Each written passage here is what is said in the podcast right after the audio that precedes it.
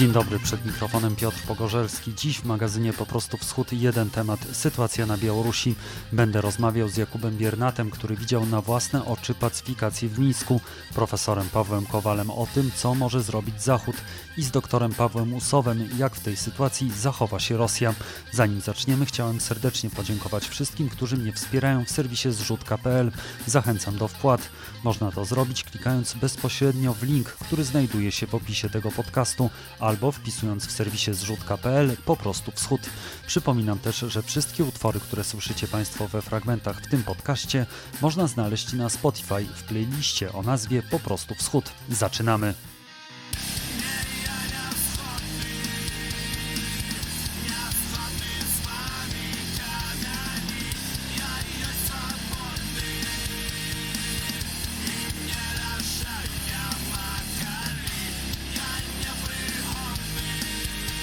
The Super Kamiani 9 sierpnia na Białorusi odbyły się wybory prezydenckie, które były poprzedzone masowymi akcjami poparcia dla głównej oponentki Aleksandra Łukaszenki, Światłany Cichanowskiej.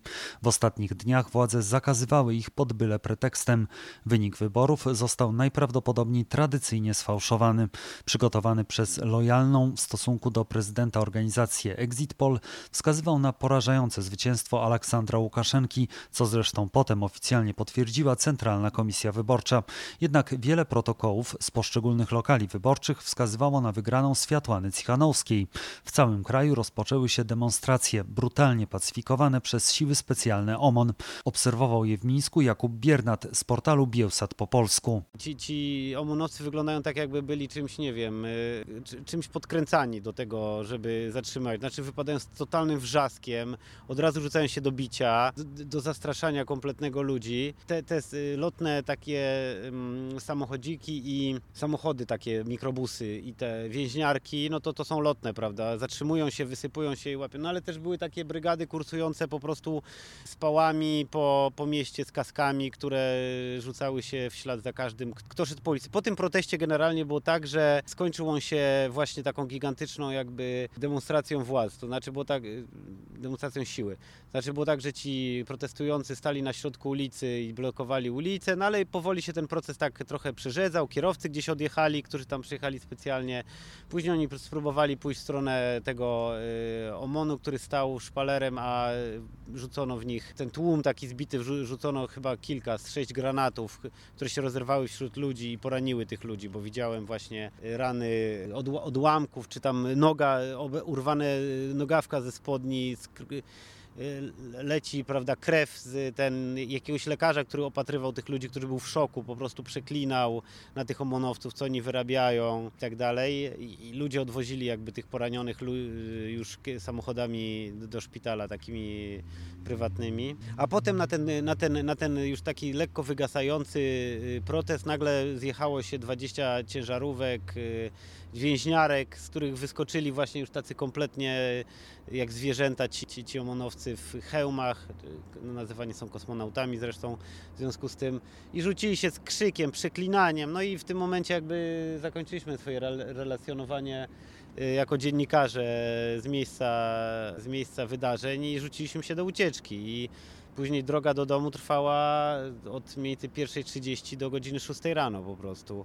Dlatego, że nie można było się nigdzie dostać. Cały czas uciekaliśmy przed grasującymi po prostu watachami tych omonowców albo tymi busikami. Powiedz mi, jak ty myślisz, skąd się bierze aż tak duża ich agresja? Bo to jest dziwne. No ja na przykład obserwowałem protesty na Majdanie i tam nasz takiej wściekłości, żeby tłuc kogokolwiek, kogo popadnie, nie było. To jest taktyka, którą Łukaszenka sobie wymyślił, jego ludzie, żeby zdusić te, y, zdusić te protesty od razu w zarodku, na zasadzie dać w mordę z całej siły, a i później wszyscy będą milczeć. To właśnie tak wygląda, że tam nie ma żadnej jakiejkolwiek jakby negocjacji z tymi ludźmi tylko od razu przystępujemy do, y, do, do, ataku. W czasie demonstracji to jeszcze wiadomo, że no, można rozpędzać ludzi, rzucać tymi granatami, no oni się tak przemieszczają z miejsca na miejsce, ale naj, właśnie najważniejsze, co się zaczyna po tych protestach, że od razu każdy człowiek, który idzie po ulicy tam po godzinie pierwszej w nocy jest traktowany jako potencjalny demonstrant i Nieważne, czy idzie z baru, czy nie idzie z baru, czy, czy siedział sobie na kawie, czy był na randce. Kompletnie nie ma rozróżnienia pod tym względzie. Czy jedzie na rowerze, jest yy, rozkaz zatrzymać, żeby jak zastra- i żeby inni widzieli, prawda? Żeby za- zastraszyć jak najwięcej ludzi. No i to zastraszenie by. y, Ja myślałem, że po tej pierwszej nocy ono zadziała, prawda? Bo nie, nie udało się zrobić tej demonstracji w centrum miasta. Ci ludzie zostali rozproszeni. Później tam trochę blokowali te, te skwery, te, te, te ulice w kilku miejscach. Ale później ta następnego dnia ta taktyka protestujących, żeby wyjść na swoje osiedlowe jakby stacje metra czy pod sklepy osiedlowe, no jakby się bardzo sprawdziła, bo ten OMON został rozproszony. No i też inna sprawa, że ludzie zobaczyli, że to nie dotyczy tylko jakichś tam protestujących, co sobie w centrum miasta się zebrali, tylko że te, autentycznie, no z kolegą poszliśmy do sklepu i nagle wracamy z tego sklepu gdzieś naprawdę na, na, na jednej z dalszych y, dzielnic Mińska i nagle przyjeżdża samochód i wysapują się z niego właśnie omonowcy i zaczynają z krzykiem y, ganiać ludzi po osiedlu. No i to chyba powoduje, że ludzie, ludzie zaczynają widzieć, że to może każdego spotkać i ta wściekłość coraz bardziej rośnie po prostu. Yy, Nie, nie mówiąc już o tym, że w ruch idą kule gumowe, granaty, ludzie są zawożeni do tych yy, aresztów, gdzie są bici w w zwierzęcy sposób. No to jest jakby mm, też ta natura OMON-u, która jest taka właśnie, że są to ludzie kompletnie zamaskowani, bez żadnych y, odznaczeń, numerów, y, którzy mają przyzwolenie na zabicie. To znaczy, jak oni kogoś kopną w głowę za mocno, czy pałką uderzą i on, i on umrze, to nie, nikt nie jest w stanie dojść, y, kto to zrobił, prawda? A jak się zachowuje zwykła milicja? Szczerze powiedziawszy, zwykła milicja widziałem, przy, przynajmniej widziałem na nagraniach, że tam bierze udział w tym, że, że, bierze udział w jakoś tam zatrzymaniach, ale chyba w mniejszym stopniu. No jest drogówka, która stoi i zatrzymuje ruch po prostu. Ale rzecz w tym, że tej zwykłej milicji ja tak za dużo nie widziałem jakby. Nie wiem, czy oni są przebrani już od razu w mundury jakieś inne i dostają hełmy. Wiem, że, y, że, że jakby z jakichś takich opisów, że ten OMON ma jakby carte blanche na właśnie wręcz na zabijanie ludzi, a pozostali już nie są tak szkoleni i y, chyba bardziej się rozbiegają po prostu, jak, y, jak protestujący jednak stawiają jakiś opór, a coraz częściej zaczynają go stawiać. No. Właśnie, a jak się zachowują ludzie? Czy są już jakieś oznaki takiej samoorganizacji tych ludzi właśnie, którzy się bronią przed tym omonem? Powiem tak, no ja byłem na tym pierwszym proteście, kiedy to był kompletny początek, że ci ludzie jeszcze byli bardzo spokojni i w ogóle no, ta atmosfera, no Białorusini są y, narodem, który jest naprawdę narodem spokojnym, to znaczy y, trudno ich wyprowadzić z równowagi i oni się nie rzucają do bójki by, bynajmniej. Dam bardzo zabawny przykład, jak zaczęła się ta demonstracja, już poszły, prawda, pierwsze y, ofiary, w sensie rzucanie y, od tych granatów i tak dalej, no już były pierwsze tam jakieś uderzenia pałkami, prawda, no i jakichś trzech takich y, y, bardziej postawniejszych protestujących, owiniętych już jakimiś y, tam szmatami na twarzy, rzuciło się, że ze, zaczęło wypychać spod budynku opery śmietnik, żeby zepchnąć go na stojących poniżej tych omonowców. I nagle tutaj się rzuciło na nich pięciu, pięć osób. I Nie, nie, nie wolno, to nie, to chuligaństwo. I oni karnie po prostu kilkaset metrów patrzymy, jacyś faceci pchają śmietnik w drugim kierunku zupełnie i się zdziwiliśmy się, powiedzieliśmy, no dlaczego wy go pchacie? A nie, nie, bo nam powiedzieli, trzeba ten śmietnik jednak odstawić, bo to nieładnie. Jeżeli się mówi, że y, Białorusini naprawdę nie prowokują tych, tych, to naprawdę nie prowokują. No oprócz no może blokowania ulicy i tak dalej, no ale to nie jest jakieś tam y, takie przestępstwo, żeby prawda, ludzi y, wręcz mordować prawie, no. Więc y, tak to wygląda. Widziałem też przykład na przykład, że y, sa, samochód uderzył kogoś. Y, no Podczas tego właśnie zawracania jeden samochód otarł się o drugi, ten facet zaczął jęczeć. O Jezu, samochód mi uszkodzili. Nagle ludzie się zaczęli, zaczęli mu rzucać pieniądze do, do tego samochodu, żeby sobie go, y, żeby, żeby go sobie naprawił, prawda? No też przepuszczanie karetek pogotowia jest zupełnie tam. Na, na początku było to bardzo niezdecydowane i takie tam y, bardzo takie spokojne, y, muszę przyznać, tylko okrzyki, nic takiego, nie? No ale z dnia na dzień ta atmosfera tam widać, że coraz bardziej tężeje i ludzie zaczynają stawiać opór, zaczynają też na przykład otwierać klatki schodowe, zostawiać wodę, pod tymi klatkami, jakieś bandaże. Te, taka solidarność jakby myślę, zaczyna rosnąć. Widzą, że, że dzieje się coś złego i zaczyna to dotyczyć wszystkich, prawda? Może to dotknąć każdego, kto się przechadza po ulicy i poszedł do sklepu, a nie tylko y, tych, no, no nie wiem, mój kolega y, z pracy, który w 2006 roku y, brał udział w tamtejszym jakby płoszczy, czyli tak zwanym Majdanie, no mówił, że y, po tym jak go złapali, poszedł do więzienia, to słyszał takie komentarze, o, że sobie teraz pomajdanował, prawda? I myślę, że już teraz nikt czegoś takiego nie, y, nie, nie powie.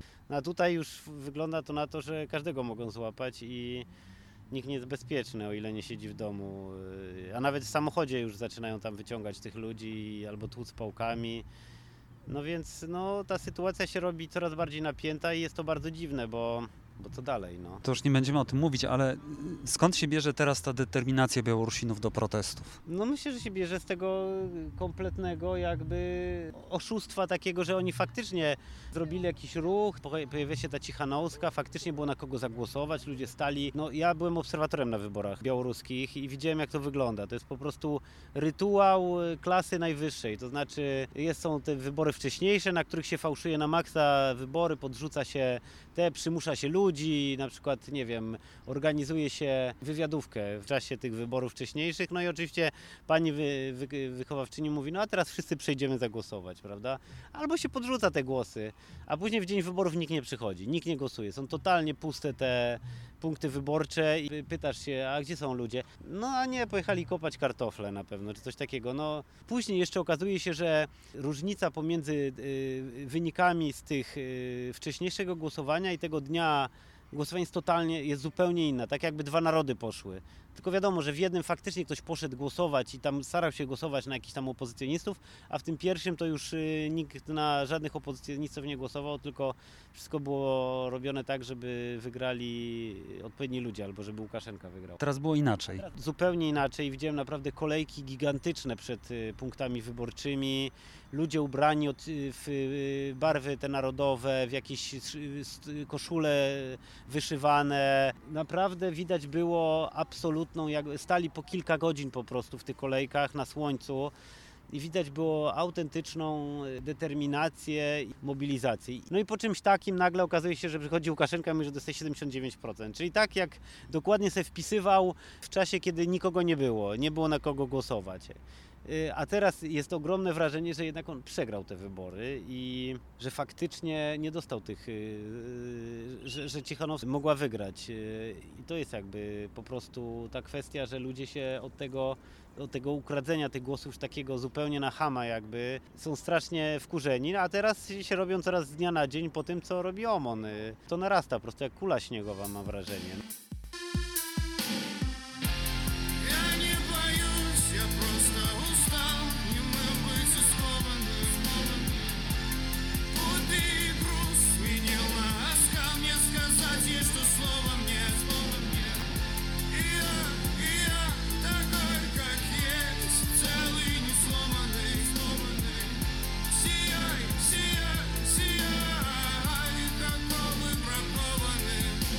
Absent Janie Bojus. Jak w takiej sytuacji ma zareagować Unia Europejska, poszczególne państwa europejskie, Stany Zjednoczone? O to zapytałem profesora Pawła Kowala, posła Koalicji Obywatelskiej, który od lat zajmuje się krajami byłego Związku Radzieckiego.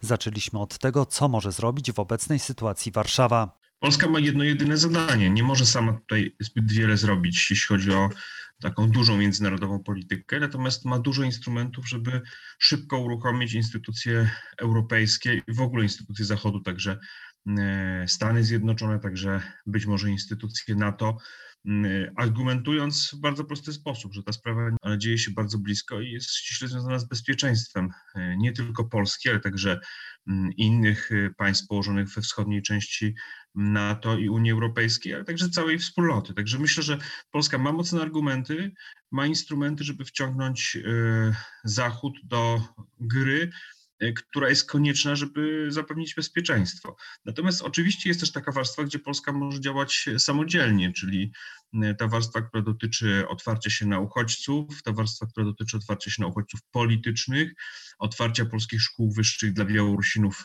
znacznie szerzej, także wsparcia dla opozycji, nie dwóch, trzech osób, ale ja uważam, że pewno jakieś stu osób, tak żeby pracować nad wykształceniem e, grubszej warstwy, takiej politycznej elity, niezależnej od Łukaszenki.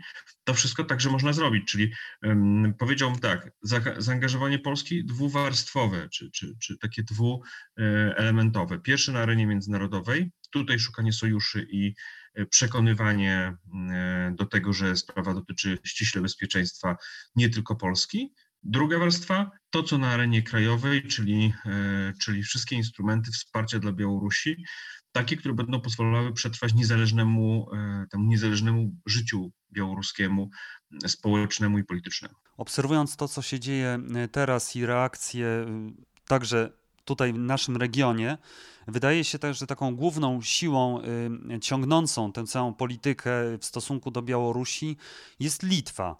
I czy to nie wydaje się dziwne, że tak małe państwo y, jest w stanie właściwie no, nadawać narrację tego, jak powinna wyglądać reakcja na wydarzenia na Białorusi? No dobrze, dobrze pan powiedział, że tutaj to wydaje się.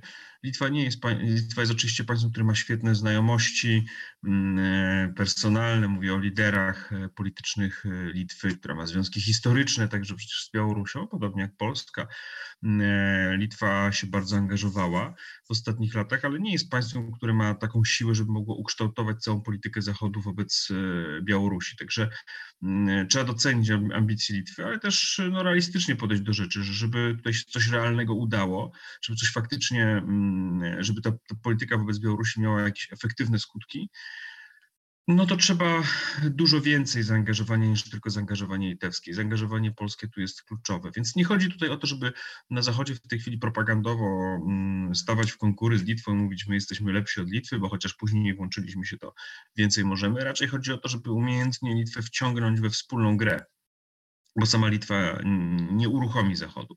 Może co najwyżej być taką, może co najwyżej wykonywać pewne funkcje, jeżeli będzie sama, może co najwyżej wykonywać pewne funkcje, nie wiem, humanitarne, tak jak wywiezienie e, Swietłany Ciechanowskiej, e, ale nie będzie kształtowała tej e, wielkiej polityki wobec Białorusi, czy wielkiej polityki rozumiana jako polityka wschodnia Unii Europejskiej. Unia Europejska, czy też y, NATO, czy też Stany Zjednoczone mogą zapowiadać sankcje, mogą mówić o tym, że są bardzo y, zaniepokojone tym, co się dzieje na Białorusi, ale jest też odbiorca tego przekazu, czyli prezydent Łukaszenka. Czy tak naprawdę on się tym przejmie? Czy on się tym przejmuje? W ogóle co myśli o nim Zachód w takiej sytuacji jak teraz? On by się już dawno tym przejął, gdyby Zachód właściwie zareagował na pierwszą falę mobilizacji, która dotyczyła mm, kampanii wyborczej i ówczesnych, y, i tego, co się działo na wiecach Ciechanowskiej, kiedy było widać, że jest ogromne poruszenie, i tego, co się działo wtedy, kiedy mm, zamykano innych kandydatów, y, innych kandydatów na prezydenta i tego, co się działo wtedy, kiedy uniemożliwiano wiece Ciechanowskiej, to wszystko było wyraźne. Tylko, że problem polegał wtedy na tym, że Zachód był uśpiony, bo były wakacje, nikt nie widział tego. Wszyscy sądzili, będzie jak zawsze. Łukaszenka mm, e, troszeczkę wybory podkręci, ale opozycja trochę poprotestuje, ale na końcu uznamy to e, i będzie normalnie. Teraz jest problem, dlatego że druga, druga faza tych protestów okazała się być bardzo silna.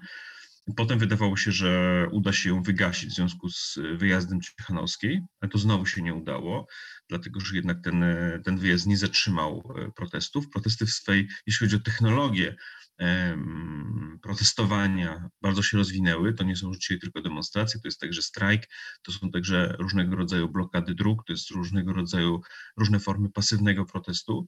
To jest y, już w tej chwili na tyle rozbudowane, że nawet bez tych wyraźnych impulsów ze strony Zachodu Łukaszenka próbuje się cofać. To jest, jest więc jeszcze dobry moment na to, żeby Zachód się mm, teraz włączył. Ale powtarzam, kluczem był jak zwykle w takich sytuacjach błąd w analizie, czyli nie wyciągnięto właściwych wniosków z tego, co się działo w kampanii wyborczej, a pewne rzeczy były już bardzo wyraźne 2-3 tygodnie temu. Tylko czy y, jeżeli powiedzmy Łukaszenka teraz y, ustąpi, czy będzie można powrócić do takiej polityki i takich kontaktów z nim, jak były wcześniej, bo no jednak ma teraz już za sobą i bardzo dużą brutalność e, organów ścigania, i to nie tylko to, co my widzimy, czyli pałowanie ludzi na ulicach, ale także to, co się dzieje za murami e, aresztów śledczych. I chyba trudno sobie wyobrazić, żeby ta polityka teraz z Łukaszenką Zachodu była taka sama jak wcześniej.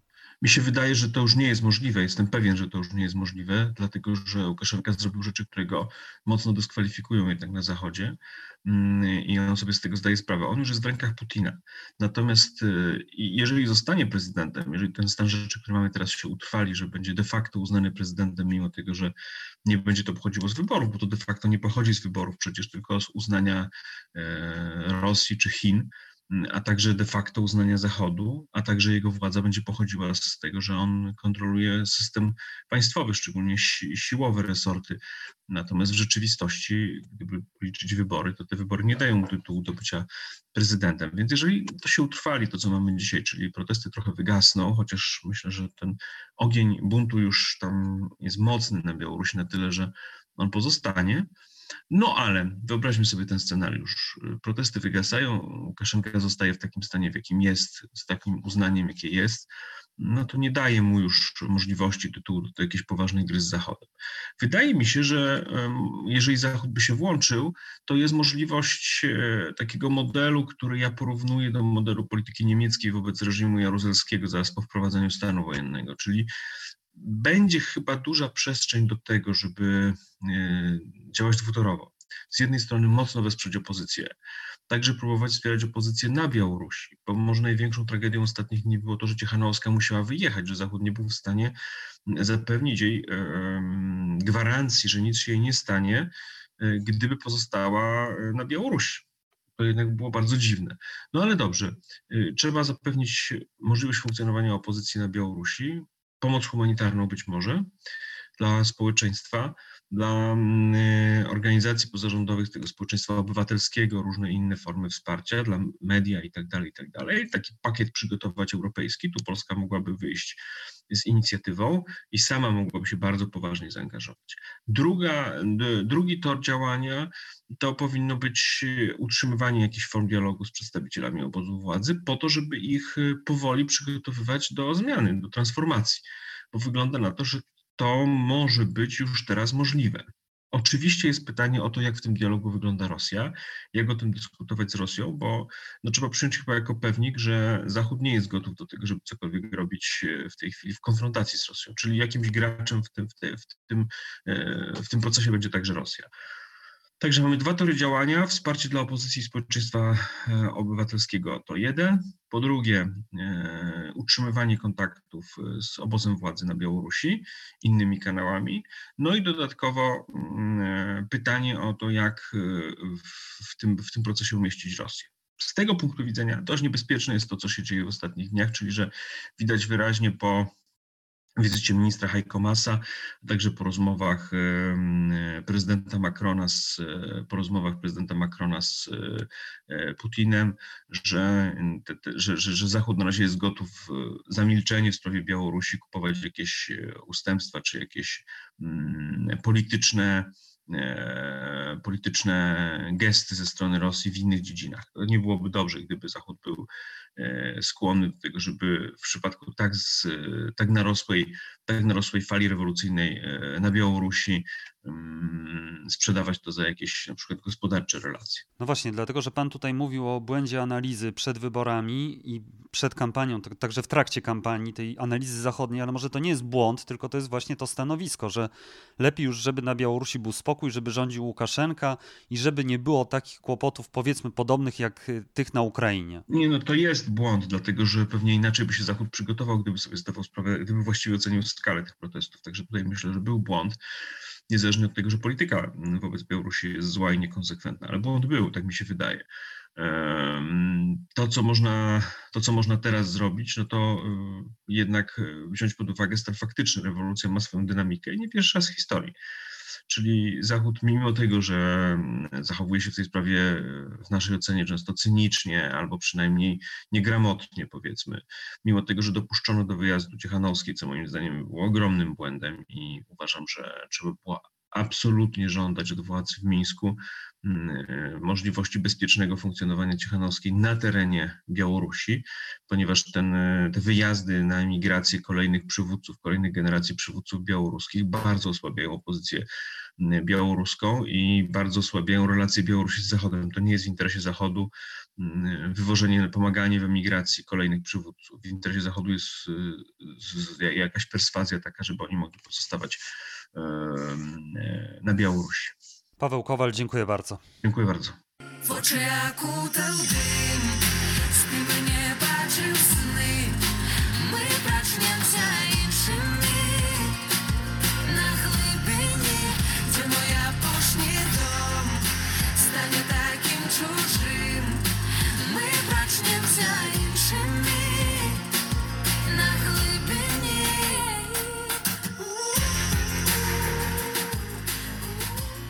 Naviband inszymi.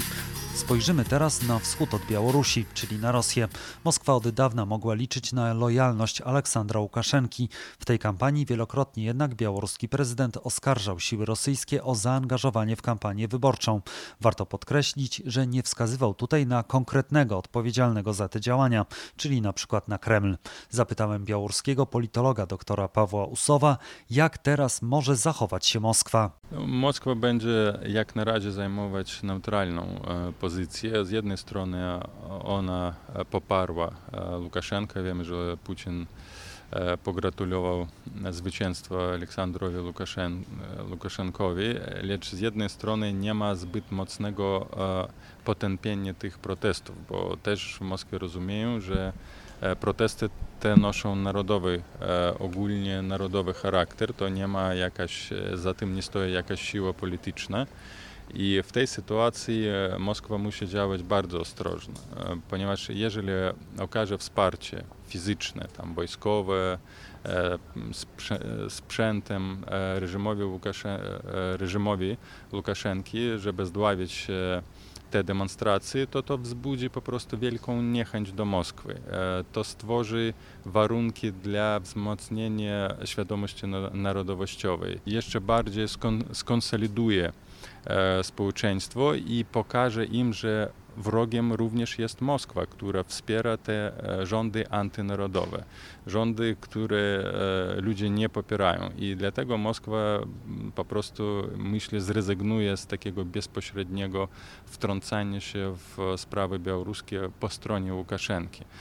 Bo chcę podkreślić, że te protesty nie noszą antyrosyjskiego charakteru, czyli nie są wrogimi wo wobec Moskwy, wobec Rosji. Wręcz odwrotnie, niektórzy, nawet uczestnicy tych protestów politycznych, działacze oczekiwali, oczekują, że Moskwa wesprze lud białoruski i stanie po stronie Białorusinów. I dlatego moim zdaniem Moskwa będzie patrzeć i analizować, co się dzieje. I jeżeli Rosja wkroczy do Białorusi, to wkroczy jako zbawiciel. Jeżeli Putin, czy powiedzmy tak, rządy, rząd rosyjski, czy te grupy rządzące zobaczą, że system, reżim Łukaszenko się chwieje, to wkroczą po stronie Białorusinów, czyli przy, może się powtórzyć taki scenariusz Afganistanu 1979 roku, kiedy ten dyktator i afgański, kiedy po prostu niby wkroczyli po stronie ludu afgańskiego, żeby wesprzeć, żeby pomóc. Ten, tej, te, ten scenariusz prawdopodobnie może być realizowany na Białorusi, jeżeli tylko Moskwa zobaczy, że Łukaszenko się trzyma z ostatnich sił. Czyli to byłby scenariusz wojskowy, tak? Tak jak pan mówi. To mógłby być scenariusz wojskowy i scenariusz taki humanitarny, że po prostu, a mógłby być scenariusz po prostu polityczny, gdzie Moskwa na wprost by powiedziała Łukaszen, Łukaszence, że musi odejść, że już nie wspiera, że Łukaszenka nie kontroluje tej sytuacji, jak to było w pewne czasy na Filipinach. Amerykanie już nie wspierali rządów Filipin stalinskich e, w końcu lat osiem- e, 80. autorytarnych. Tak to może się powtórzyć i wtedy Ro- e, Rosja zachowa swoje wpływy.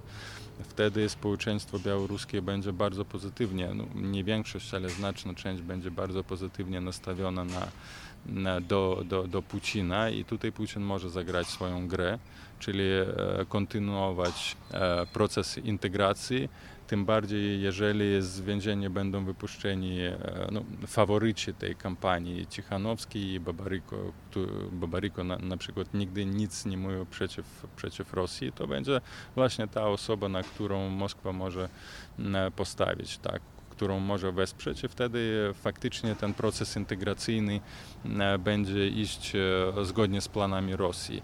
Tym bardziej, że w tej sytuacji nie będzie żadnej reakcji e, Zachodu, czyli to nie będzie interwencja, to będzie taka akcja humanitarna, e, która w istocie rzeczy nie będzie się, powiedzmy tak, e, zakłócać tego komunikatu, który idzie ze strony Zachodu, czyli zaprzestać represjom, że przeprowadzić te wolne wybory i tak dalej. I tej sytuacji Rosja no, będzie w podwójnym, e, otrzyma podwójną wygraną, czyli Zachód nie będzie wprowadzać żadnych tam restrykcji wobec Rosji za jej wchodzenie do Białorusi, a z drugiej strony Białorusini będą też, e, też e, mieć dobre nastawienie do Rosji. Wynika z tego, że Rosja wyciągnęła wnioski z Ukrainy z 2014 roku, bo wtedy mieliśmy odwrotną sytuację, właściwie wsparcie do końca Janukowycza. Ogólnie sytuacja w Ukrainie była zupełnie inna, ponieważ ten ruch Majdanu, e, ruch e, Ukraińców, to był ruch od Rosji w stronę Zachodu i ta, ta, ten cały Majdan się zaczął od e, tak, tak zwanego Euromajdanu, kiedy po prostu młodzież, studenci wyszli, e, aby e, protestować e, przeciwko decyzji Janukowicza, że on nie podpisał ten traktat o asocjacji z Unią Europejską. Na Białorusi tego ruchu w stronę Zachodu wśród społeczeństwa nie ma. Czyli zostaje e, to nas, e, w oczekiwaniach geopolitycznych, e, geopolitycznych Białorusinów nie ma takich roszczeń, które były na, społeczeństwie ukraińskim, czyli integracja z Unią Europejską, integracja w struktury NATO. I Moskwa wiedziała, że, że, że tym więcej, że takie próby już były po roku 2004, kiedy i, i Ukraina, i, i, i, i Gruzja na wprost powiedziały, powiedziały, że chcą być w NATO. I tym, co więcej, bardzo ważna kwestia była kwestia bazy morskiej w w Kry, na Krymie, czyli tutaj więcej, e, na Ukrainie było więcej zagrożeń dla interesów geopolitycznych Rosji. E, Na Białorusi niestety takich, a może i stety, że w Białorusi nie ma takich e, widocznych zagrożeń, zagrożeń dla, dla interesów rosyjskich. Gdyby na Białorusi powstał, się ukształ, ukształtował reżim demokratyczny, to rzecz jasna, że byłyby, i byłby wybrany parlament e, demokratyczny i inne instytucje polityczne działałyby e, na podstawie zasad demokratycznych, to z czasem rzecz jasna takie by zagrożenie powstało, ale w tym okresie przejściowym, na przykład jak odejdzie Łukaszenka i przyjdzie nowy prezydent, e, to tak czy owak będzie ten okres przejściowy, który może zająć od pół roku do roku. Biorąc pod uwagę, że e, do władzy może przyjść e, człowiek, prezydent z nie z jasnymi spojrzeniami geopolitycznymi, czyli nie będzie mówił wprost, że my idziemy w stronę Zachodu, a będzie dążyć do tego, żeby zachować dobre relacje z, z Rosją, to w tym okresie przejściowym Rosja może zastosować różne mechanizmy oddziaływania od politycznych do gospodarczych i energetycznych. Jeżeli się zacznie na przykład nawet ta prywatyzacja państwowych zakładów, to pierwsi, kto ich wykupi, to będą Rosjanie. Czyli Rosjanie będą mieli wszyscy, wszystkie możliwości właśnie w tym pierwszym roku po, po zmianach, po transformacji stalić kontrolę na Białorusi niestety. Czyli może wyjść na to, że te zmiany, jeśli będą, doprowadzą do tego, że Rosja będzie miała jeszcze większe wpływy na Białoruś niż obecnie. Ja patrzę na tą sytuację w taki sposób, że co by się nie stało na Białorusi, Rosja wygrywa Białoruś może przegrać. Właśnie to wynika z powodu tego, że w ciągu tych 26 lat były wyniszczone całkowicie wszystkie instytucje narodowościowe i świadomość narodowościowa u większości społeczeństwa. Większość społeczeństwa to faktycznie to tak, taka część odzwierciedlenia świata ruskiego miru. Wojsko nie jest narodowościowe, służby bezpieczeństwa nie są narodowościowe. Ten OMON, milicje, oni nie są Białorusinami w świadomości. Oni nie mają nic przeciwko Rosji. Rosja dla nich nie jest wrogiem przede wszystkim dla wojskowych i dla wyższego sztabu, dowództwa białoruskiego wojska i nomenklatury Rosja nie jest wrogiem. Wręcz przeciwnie. Oni bardzo chętnie będą się integrowali, bo wierzą w to, że jeżeli będzie integracja, to ich życie się polepszy właśnie tego najwyższego szczeblu nomenklatury, który i tak jest powiązane z Rosjanami. Jeżeli spojrzymy w przeszłość, to prawie wszyscy byli dygnitarzy wysokiego szczeblu po rezygnacji ze swoich stanowisk wyjeżdżali do Moskwy. Żaden z nich nie wyjechał, nie wyjechał na zachód, czyli ten cały ich prywatny biznes, całe ich tam kontakty, powiązania to właśnie Moskwa. I dlatego mówię, że to jest największe niebezpieczeństwo dla Białorusinów, które się utworzyło właśnie dzięki tej polity, polityce antynarodowościowej, która była przeprowadzana Łukaszenką. Jeżeli zostanie Łukaszenka w takiej sytuacji, jeżeli zostanie, on będzie bardzo mocno osłabiony i będzie zmuszony na to, żeby iść na dalsze ustępstwa Moskwie, ponieważ bez wsparcia, przede wszystkim finansowego wsparcia, ten reżim wątpię, że będzie w stanie przetrwać najbliższe lata. Ale to, co pan mówi, trochę się wpisuje w taką narrację, że Łukaszenko jest gwarantem właśnie niezależności od Rosji. On nie jest gwarantem niezależności i nigdy nie był tym gwarantem, ponieważ wszystko, co mamy dzisiaj, to właśnie wynik jego polityki. Tutaj chodzi o to, żeby musimy e, obiektywnie oceniać zagrożenie, czyli zagrożenie jest i w tej, i w tej sytuacji. Bardzo wysokie zagrożenie, ponieważ jak już podkreślam, że ta świadomość narodowościowa i orientacji probiałoruskie były zniszczone właśnie przez Łukaszenkę. Tak, zgadzam się, że władzy teraz chcą wykorzystać ten czynnik Rosji, aby w pewnym sensie pokazać, że musicie się zjednoczyć wokół Łukaszenka, ponieważ te wszyscy, wszystkie, wszyscy kandydaci czy pretendenci na prezydenta, oni są powiązani z Rosją. Tam Babaryko, Cepkalo, Tichanowski mają czy mieli te czy owe kontakty. Oni chcą ten narratyw, właśnie ten dyskurs obecności Rosji, destruktywności Rosji wykorzystać, żeby zahamować proces tych protestów, ale to już nie działa.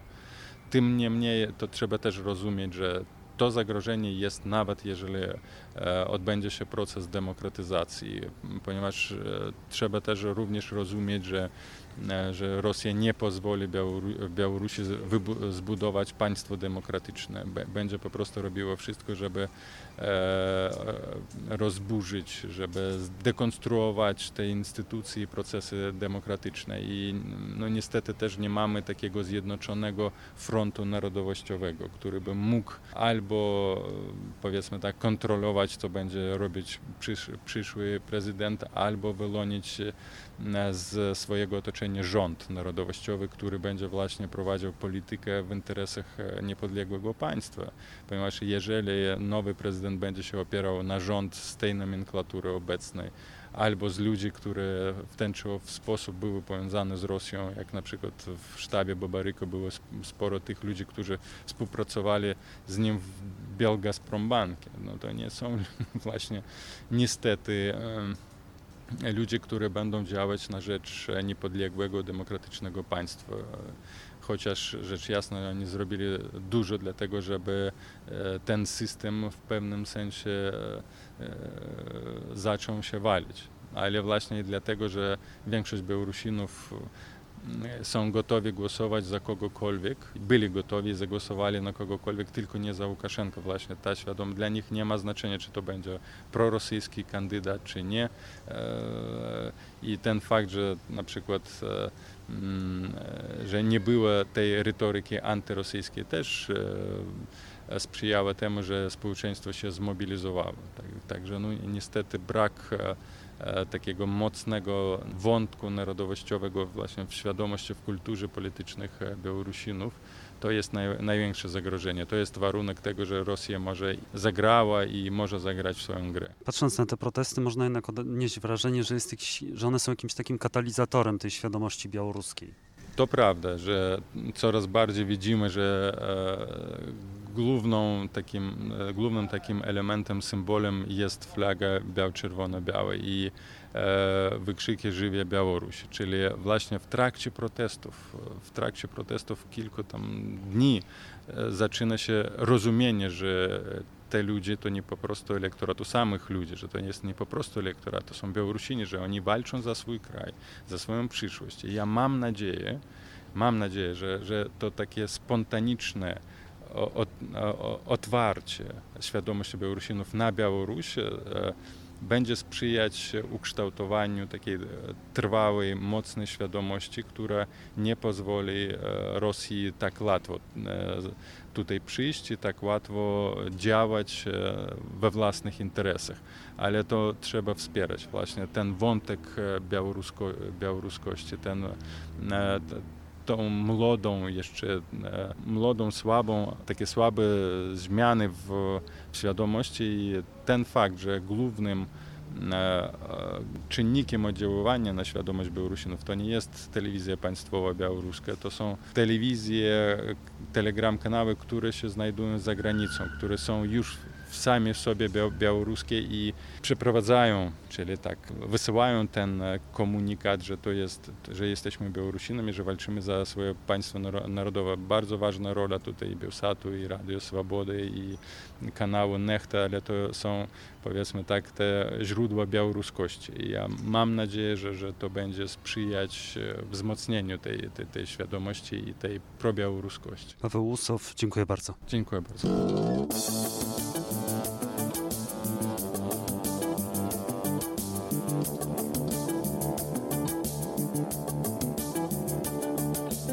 To już wszystko w tym wydaniu podcastu Po prostu Wschód. Jeszcze raz serdecznie dziękuję wszystkim za wpłaty w serwisie zrzutka.pl. Zachęcam także innych, którym podoba się podcast do wsparcia. Można to zrobić klikając bezpośrednio na link, który znajduje się w opisie tego podcastu albo wpisując w serwisie zrzutka.pl po prostu wschód. Przypominam też, że wszystkie utwory, które słyszycie Państwo we fragmentach w tym podcaście, można znaleźć na Spotify w playliście o nazwie Po prostu wschód. Do usłyszenia za tydzień. Żegna się z Państwem Piotr Pogorzelski.